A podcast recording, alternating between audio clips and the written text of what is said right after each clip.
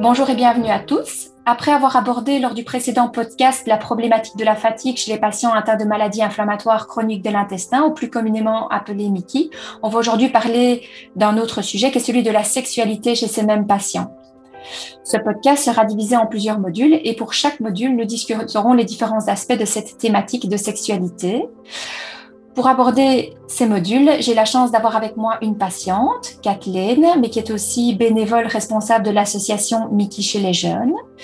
Et j'ai également tout un panel d'experts qui est présent pour m'accompagner. Parmi ceux-ci, on a le docteur Bénédicte Devro, gastroentérologue spécialisé en Mickey à l'hôpital de Jolimont et qui travaille également en partie à l'UCL Saint-Luc de Bruxelles le docteur Frédéric Flamme, gastro-entérologue à l'hôpital Ambroise Paré de Mons, qui a mis sur pied une clinique spécialisée dans les Mickey dans ce même hôpital. Madame Charlotte Lehmans, psychologue et sexologue en charge de la clinique de la sexualité au Grand Hôpital de Charleroi. Enfin, pour ma part, je m'appelle Sophie Vieux-Jean, je suis médecin au CHU de Liège et suis également spécialisée dans la prise en charge des patients atteints de Mickey.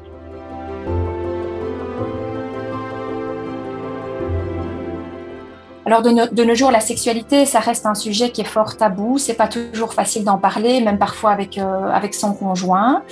On sait que les maladies inflammatoires chroniques de l'intestin peuvent avoir une influence sur la sexualité des patients. Euh, et voilà, c'est vrai que être malade, c'est déjà pas quelque chose qui est facile, mais en plus ne pas pouvoir profiter pleinement de, sa sexualité suite à cette maladie, c'est un petit peu ce qu'on appelle euh, une double peine. Et en, préparant le podcast, je discutais encore hier avec mon mari, et il me dit mais le sexe c'est la vie, mais en fait il n'a pas complètement tort. Le sexe a vraiment une importance euh, euh, primordiale dans la vie d'un adulte. Et je propose finalement d'aborder ce, premier module qui est la, problématique de la sexualité par par demander peut-être à Charlotte de redéfinir un peu ce que c'est la sexualité, l'intimité, euh, l'importance que ça a d'avoir une vie sexuelle active dans sa vie d'adulte. Et donc, Charlotte, je te donne la parole. Ben oui, c'est une, euh, une excellente question et c'est pas évident hein, finalement de définir ce que, ce que c'est une bonne santé sexuelle. Parce que la bonne santé sexuelle finalement, ben, c'est la sexualité qui nous convient. Alors on sait que scientifiquement parlant, c'est prouvé hein, qu'avoir, euh, en tout cas quand la sexualité se passe bien, ben, elle est vraiment bénéfique euh, pour la santé. Mais on sait aussi évidemment que quand on est en mauvaise santé, eh bien on aura moins tendance à aller vers une bonne sexualité. Donc c'est d'autant plus important de pouvoir prendre en charge les patients Mickey et les aider finalement dans cette sexualité. Donc la sexualité, ben, c'est, on peut la résumer comme un état de bien-être, un état de bien-être qui peut amener ou pas euh, du, enfin, qui peut amener du plaisir, mais ce plaisir va euh, être défini par des orgasmes ou pas. Et pour arriver vers ces orgasmes, bien, on va avoir toute une série d'étapes qui peuvent aller des caresses, de la tendresse, des mots doux, des enlacements, à des actes beaucoup plus euh, bucco-génitaux, beaucoup plus des actes de pénétration. Mais voilà, on n'a pas tous la même vision de la sexualité. Il y a des personnes qui sont en couple, il y a des personnes qui sont célibataires. On peut aussi avoir une sexualité célibataire donc voilà, il y a beaucoup de... Enfin, il n'y a pas une manière de définir la sexualité, mais c'est sûr que c'est un sujet important. Et on a découvert que, encore plus chez les patients Mickey, entre autres, en tout cas chez les patients malades, et prendre en charge cette sexualité, eh bien, ça peut être très salvateur pour euh, nos patients. Merci beaucoup, Charlotte. Euh, peut-être une question que je peux poser à Kathleen. Kathleen, est-ce que toi qui es responsable de l'association euh, voilà bénévole euh, euh, pour l'association Mickey chez les jeunes, est-ce que tu as entendu voilà des, est-ce que les patients t'ont rapporté des plaintes, le type de problèmes qu'ils peuvent présenter au niveau de leur sexualité en ayant des maladies inflammatoires chroniques de l'intestin? Est-ce que, tu veux nous faire part de ton expérience personnelle?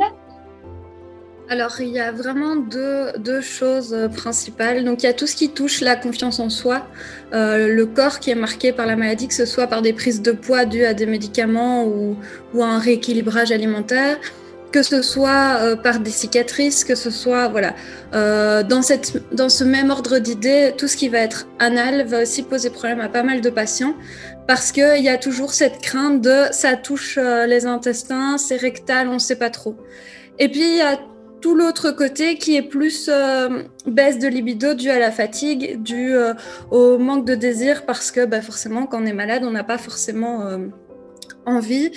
Et alors, il y a carrément les douleurs au niveau vaginal et au niveau rectal même quand c'est une pénétration vaginale. Donc c'est des choses, manque de lubrification, voilà, il y a des choses plus d'ordre technique et puis des choses plus d'un ordre, euh, comment je vais dire, de, de, crainte et de tabou et de, on ne sait pas trop à qui poser ces questions-là et voilà, j'espère qu'on pourra y répondre aujourd'hui. On va essayer. Est-ce que finalement ces problèmes de sexualité sont plus fréquents chez les patients euh, atteints de maladies inflammatoires chroniques de l'intestin par rapport à la population générale? Est-ce que par exemple les, patients ou les patients Mickey ont plus difficile d'atteindre l'orgasme? Est-ce qu'ils ont plus de, problèmes de libido? Est-ce qu'ils peuvent avoir plus de, de soucis de dysfonction érectile? Voilà, est-ce que tu peux nous faire part un peu de, de ce que tu rencontres comme type de problème chez, les patients euh, atteints de maladies inflammatoires chroniques de l'intestin? Alors oui, bien sûr. Donc il y a d'abord une première chose, c'est que hum, beaucoup de patients ne vont pas spontanément aborder ces, sujets parce que c'est pas évident de, se confier comme ça sur des sujets assez intimes euh, auprès de son médecin quand on ne le connaît pas nécessairement depuis, depuis très longtemps. Donc nous, on va devoir aussi penser à, à susciter un petit peu les questions et quand on s'y intéresse, les plaintes, elles sont extrêmement variées. Il y a d'abord des plaintes différentes chez les hommes et chez les femmes, bien sûr. Et puis la fréquence des plaintes euh, par rapport à la population générale, je peux difficilement la, citer puisque moi je ne vois que des patients malades. Euh, mais les principaux problèmes dont ils vont se plaindre, c'est le plus souvent de la peur en fait, de la peur à tous les niveaux, un petit peu comme disait Kathleen. Euh, peur de ne pas être capable, peur de, peur de soi-même, peur de son image physique. et donc il y a beaucoup de choses un peu probablement à dédramatiser. Il y a pas mal de craintes parfois exprimées de peur d'effets secondaires de médicaments ou de peur de, complications d'actes de, chirurgicaux, par exemple. Euh, mais donc, ça va vraiment être du cas par cas à, discuter euh, avec les patients. Donc, en termes de fréquence, c'est très difficile de préciser. Mais je pense que si on pose la question, on va quand même se rendre compte que beaucoup de patients sont susceptibles d'avoir au minimum des questions et peut-être des problèmes. Euh, Frédéric, peut-être est-ce que toi aussi tu veux nous donner ton point de vue? Finalement, est-ce que quels sont les, types de, de, dysfonctions sexuelles que peuvent avoir les patients atteints de maladies inflammatoires euh, chroniques de l'intestin? Est-ce que ça peut être euh, finalement quels sont les types de problèmes physiologiques qu'on peut rencontrer quand on est atteint de ce type de maladie? Oui, effectivement, comme dit Bénédicte, il y a différents types de plaintes, mais ce sont des plaintes dont ce se plaignent pas forcément directement les, patients auprès de leur gastroentérologue. Euh, ça ne fait que quelques années et c'est très bien qu'on ait ce type de post-4 parce que ça nous, force en tant que gastroentérologue et je pense qu'on devrait tous y réfléchir, tout, tout médecin qui s'occupe de, pathologies chroniques d'ailleurs, hein, pas, pas, forcément des maladies inflammatoires intestinales parce que si on pense à toutes les autres pathologies qui sont euh, débilitantes, tous les patients sont fatigués, euh, là aussi, je pense que la sexualité n'est peut-être pas leur première préoccupation et nous ne nous y intéressons pas forcément.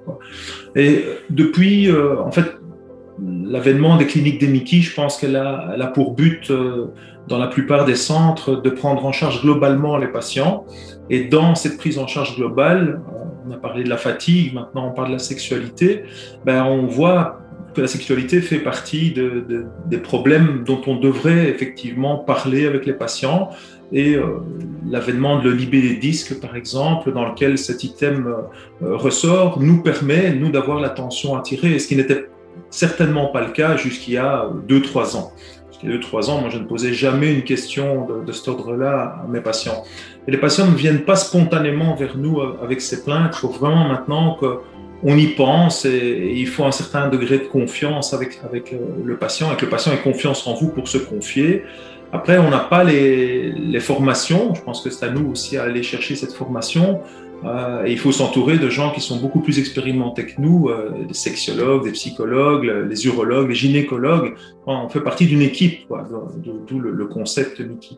Alors pour revenir à la question euh, quelles sont les plaintes des patients? Moi, les plaintes sont surtout des plaintes physiques de, type douleur. Les craintes, c'est vraiment la douleur, ou même pas les craintes, les, les, les raisons pour lesquelles euh, les patients euh, ont moins de rapports sexuels ou n'en ont plus. Moi, j'ai eu cette semaine trois patientes et en, préparant ce podcast, je me suis probablement beaucoup plus intéressé et je me suis permis de poser quelques questions. Et à chaque fois, c'était des, des, des, dames, surtout les femmes finalement, qui sont plus touché, qui semble plus touché et qui en parle plus, plus facilement d'ailleurs, même un homme, euh, eh bien oui, c'est la douleur. C'est vraiment le fait d'avoir mal, d'avoir euh, euh, cette, qui sont, en crise, ne sont pas forcément des patientes qui sont qui sont bien dans, leur traitement pour le moment. Et c'est donc ce, problème dont elles ne parlent pas. Clairement, elles ne parlent pas, n'en parlent même pas avec leur conjoint. Et c'est une problématique qui est difficile, qui est difficile à aborder. Merci beaucoup. Kathleen, est-ce que, euh, est-ce que toi, c'est un sujet que tu as déjà abordé avec le gastro-entérologue? Est-ce que tu aimerais qu'il vienne à toi pour poser ce genre de questions? Euh, Est-ce que tu as des retours de patients euh, par rapport au sujet, au fait que les gastro-entérologues apportent pas cette thématique avec eux en consultation? Alors, euh, de mon expérience personnelle, euh, j'ai une fois dû en parler parce que j'avais des douleurs au niveau gynécologique. Euh, et puis, on m'a redirigé vers un gynécologue et ça s'est voilà, bien passé. Mais c'est pas quelque chose que je vais aborder chaque fois. même s'il y a des soucis, je pense que c'est pas vers, sans vouloir les vexer, vers les gastroentérologues que je vais me tourner. simplement parce que voilà, on vient, on parle traitement, on parle crise, symptômes. Et je sais pas, c'est pas l'ambiance où on ose euh, aborder ce sujet-là. Et quand j'en parle avec les patients, euh, ils ont souvent peur en fait de, de l'aborder dans ce cadre médical. Ils se disent que c'est un peu au second plan, que s'ils sont en bonne santé, ça suffira et que ça, ça viendra après quoi. Euh, mais du coup, ils ont plus facile à en parler, je pense, avec d'autres patients ou avec d'autres professionnels. voilà. Charlotte, euh, je reviens juste vers toi pour savoir si finalement, toi, toi qui vois un peu euh, des patients, enfin, je veux dire des patients atteints de maladies chroniques et, et le tout venant, finalement, est-ce que tu as l'impression que ces troubles de la sexualité sont plus fréquents chez les patients euh, atteints de Mickey? Ben oui, la chance que j'ai finalement, c'est que quand le patient est devant moi, ben, il est déjà prêt hein, à parler de sexualité. Il vient déjà avec une plainte bien définie et il a un peu un objectif. Et euh, au niveau psychologique, finalement, on remarque que les patients qui sont déjà prêts à, à aller mieux dans les maladies chroniques, hein, dans toutes les maladies chroniques, je pense aussi aux diabétiques euh, ou aux personnes fibromyalgiques, euh, c'est parce qu'il y a déjà un premier pas qui a été fait, c'est l'acceptation de la maladie. Et à partir du moment où on a accepté qu'on était malade et donc qu'on était un peu différent, bien, on sait qu'on doit s'adapter. Et dans la sexualité, eh bien, quand on a des, dysfonctions, il faut en effet s'adapter pour pouvoir euh, aller euh, les soigner. Dans les plaintes les plus fréquentes qu'on a au niveau euh, des femmes, par exemple, c'est surtout de la dyspareunie. Donc ça, c'est la douleur à la pénétration. Donc évidemment, il y a un état de douleur général, hein, physique, un peu partout dû à la maladie, mais il y a aussi la douleur typique à la pénétration.